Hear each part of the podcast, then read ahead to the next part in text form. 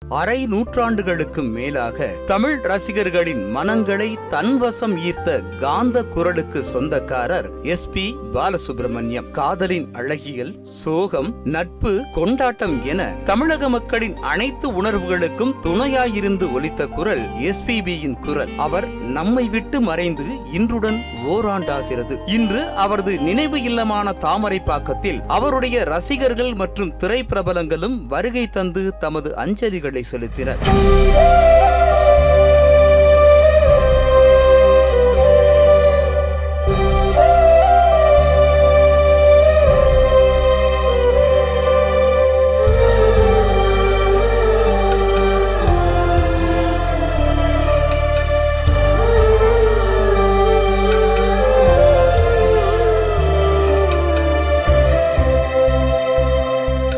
S B பாலசுப்ரமணியத்தின் மகனான சரண் செய்தியாளர்களை சந்தித்து பேசிய போது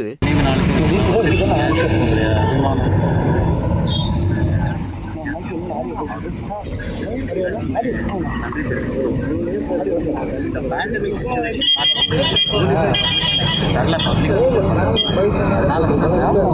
அசோசியேஷன் சேரிட்டபிள் ஃபவுண்டேஷன் எங்கள் குடும்பத்தினர். நாங்கள் மட்டும்தான் இங்கே வந்து